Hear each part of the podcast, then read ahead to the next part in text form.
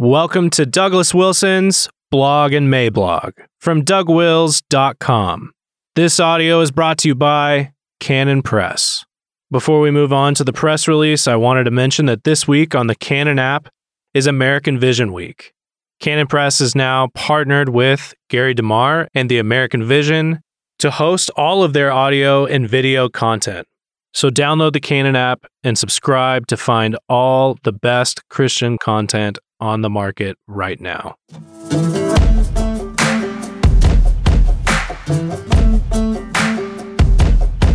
For immediate release, March 1st, 2021. The following is a press release from my son Nate and has to be read to be believed. For immediate release, 3 1 21. Idaho author faces jail time on farcical charge. Moscow, Idaho. The normally sleepy college town in northern Idaho has long been known as a blue dot in a very red state, a place where red and blue voters, farmers and loggers and university professors, have lived side by side for years with minimal friction. Those peaceful days may now be gone. Just one more casualty of the 2020s. In the summer running up to the presidential election, Moscow's liberal controlled city council granted and expanded emergency powers for the mayor in response to COVID 19, eventually imposing a mask mandate that has now been repeatedly extended. Many citizens in the low risk county were unhappy that the council did not define the limits of the emergency or explain what would end it. They were unhappier when the council used city funds to run an ad in the local paper, calling on citizens to report their neighbors, threatening jail time and fines for offenders, and publishing the police department's non emergency number as a snitch line. When citizens began the legal process for petitioning for a democratic referendum on the emergency order, which would allow residents to uphold or overturn the emergency order by a simple vote, city staff declined to follow the process to proceed, withholding the forms normally used to collect such signatures. Enter Rory Wilson, 18, valedictorian of his 2020 graduating class and a former member of Moscow's mayoral youth council. Rory had decided to stay close to home in Moscow on a pandemic gap year, taking classes at New St. Andrews College before deciding what to do next fall. Wilson is quick to express his fondness for the mayor personally, but he was one of many locals disappointed in the draconian enforcement of the mask mandate. When officers stopped Rory on the sidewalk outside of a Hebrew class in the early fall, and threatened him with jail time for standing too close to his cousin, Rory's concerns became more personal. When an extension of the mask mandate was brought to the council, Rory was one of the many citizens who waited in line for hours to beg the council to allow the order and its criminal enforcement to expire. At the very least, Rory said, they could have set clear limits on what they meant by emergency. As it is, the order will keep being extended for as long as the council members are frightened, and that could be forever. There's no objectivity to it at all. Mayor Bill Lambert promised to have someone look into what an emergency was. That was the only concession. In that council meeting, Rory said, it became obvious that there was literally not a single thing we could have done or said to change their minds. They were settled on extending the order already, and nothing was going to change that. Shortly thereafter, a protest was organized for City Hall. Hundreds of protesters gathered in the parking lot for a short and legal religious service. One prayer was followed by the singing of three psalms and the Christian doxology. Rory was in attendance when officers arrived and, allegedly on direct orders from Mayor Lambert, illegally arrested three participants, leading them away from the singing crowd in handcuffs. One of the arrested individuals was Gabriel Rench, then a Republican candidate for county commissioner, who'd been a loud opponent of the mask mandate. It was an entirely peaceful and lawful protest, and the escalation to arrests was outrageous, Rory said. I'm only 18, so I haven't seen much, but one year ago I never would have guessed that I would live to see Americans being arrested while worshiping in public, let alone in my own hometown before I even managed to get off to college. Footage of the arrests made quite a stir on national news. Red State America joined in the outrage. Gabriel Rench's brother, Aaron Rench, felt the same about the arrests. Aaron Rench is a literary agent as well as a TV and film producer, a Texas transplant who has lived in Moscow, Idaho for 20 years. Those arrests really pushed me over the brink, Rench said. Watching my brother being cuffed at a psalm sing was rough. It's still hard for me to comprehend that our local police department would do something so clearly unconstitutional and illegal, no matter how much the city council wanted them to. Aaron Rench's business partner is N.D. Wilson, a local author. Born and raised in Moscow, Wilson is now a successful TV producer and an acclaimed author with novels published in more than 20 languages. Together, Rench and Wilson have run their production operations out of Idaho. N.D. Wilson also happens to be Rory Wilson's father. For years, I passed on opportunities to move to New York City or LA, Wilson said. I love Moscow and I wanted to raise my kids here, not in Manhattan or Malibu. I'm from the Palouse. This landscape is in my bones. And then all this starts happening. My son is threatened with jail time for chatting with his cousin. My business partner's brother gets arrested at a psalm sing. Aaron and I both felt the need to do something. We talked about using our resources to sue the city, but we settled on something more low key, funnier. Our company, Gorilla Poet Productions, produced protest stickers instead. 650 stickers to be precise, circular, vinyl so they don't deteriorate in the weather, non damaging, all centered around a hammer and sickle. A few of the stickers simply read Soviet Moscow. Most of the stickers echo the city's official mask mandate slogan Soviet Moscow, enforced because we care. Credit where credit is due. I think both Laura Ingraham and Tucker Carlson made the Soviet Moscow crack when talking about my brother's arrest, Aaron Rench said.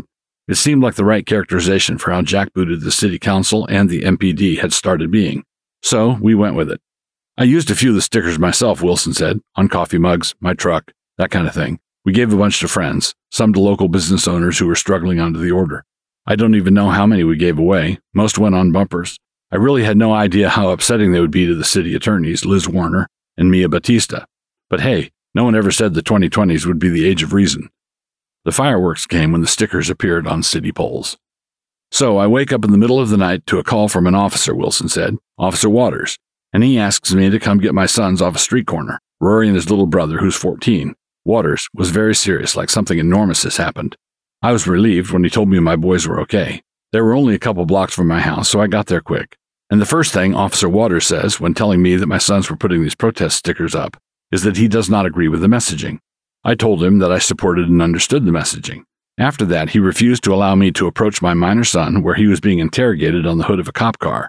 I tried to keep things friendly to diffuse the crackle in the air, but the atmosphere remained pretty strained. I was proud of my boys. It is important to stand up against men who begin to abuse power, even when that abuse is small, and especially when those men are carrying badges and guns. If government overreach and illegal arrests do not merit peaceful protest, I don't know what does. And whatever protesting my sons did that night, they did it peacefully. No burning cars, no looting or vandalism or destruction of property, just the political courage to stand up for what they believed. On top of that, my sons have been proven right. Those psalm sing arrests were illegal, a total city boondoggle, and Liz Warner and Mia Bautista had to drop all those charges.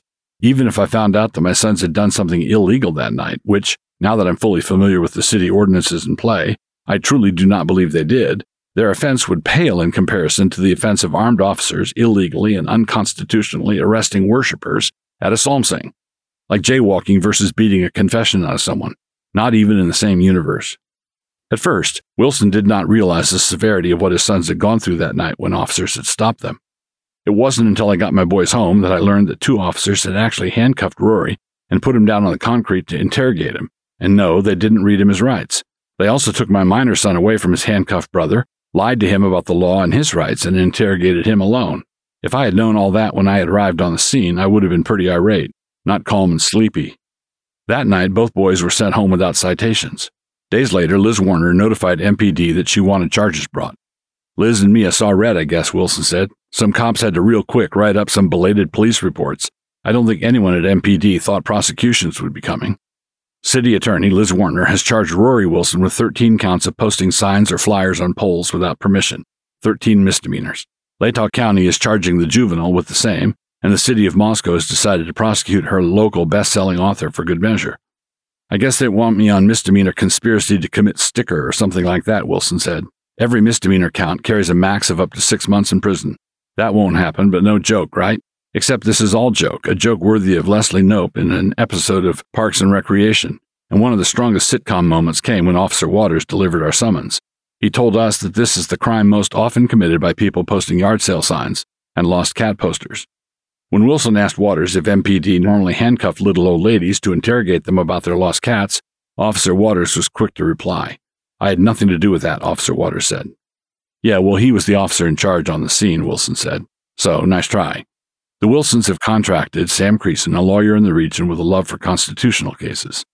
It has been extremely disappointing to watch local government charge these two boys with a criminal offense, Creason said. From what I've seen, the young men have impeccable reputations for leadership and respect amongst people who personally know them. While some may not like what was posted or how it was posted, the constitutional right to free speech prohibits the government from using ambiguous and unused ordinances to punish opposition. We are confident that the appropriate court will dismiss the charges based on both the law and the facts in this case. Hopefully, we can reach that result without too much more heartache or attention. In response to a subpoena from Creason, initially contested by Liz Warner, the city of Moscow has been forced to turn over all records related to the no posting ordinance. In the history of this ordinance, Wilson said, how many prosecutions or even citations do you think there have ever been in this town for posting a flyer or sticker on a pole? I'll give you a hint. It rhymes with zero, nada, also zilch. In the same time frame, only God knows how many thousands of yard sale signs and lost pet flyers have been posted, all with addresses or phone numbers making them real tough cases to crack. When Officer Waters delivered news of the prosecution to the Wilson residents, he denied that it was politically motivated. This isn't political, Waters told the Wilsons. We just have to enforce the law equally. Maybe it was opposite day, Wilson said. I'm pretty sure equally doesn't mean we've never done this to anyone ever before, but we disagree with your messaging. So here come the handcuffs just for you guys. You know, prior to this incident, Wilson added, the city was actually looking into partnering with me to help them with PR for their mask mandate. How funny is that? Surprise. They decided to prosecute me instead, forming more of an involuntary partnership. I guess I should take this opportunity to go ahead and share my PR hot tips.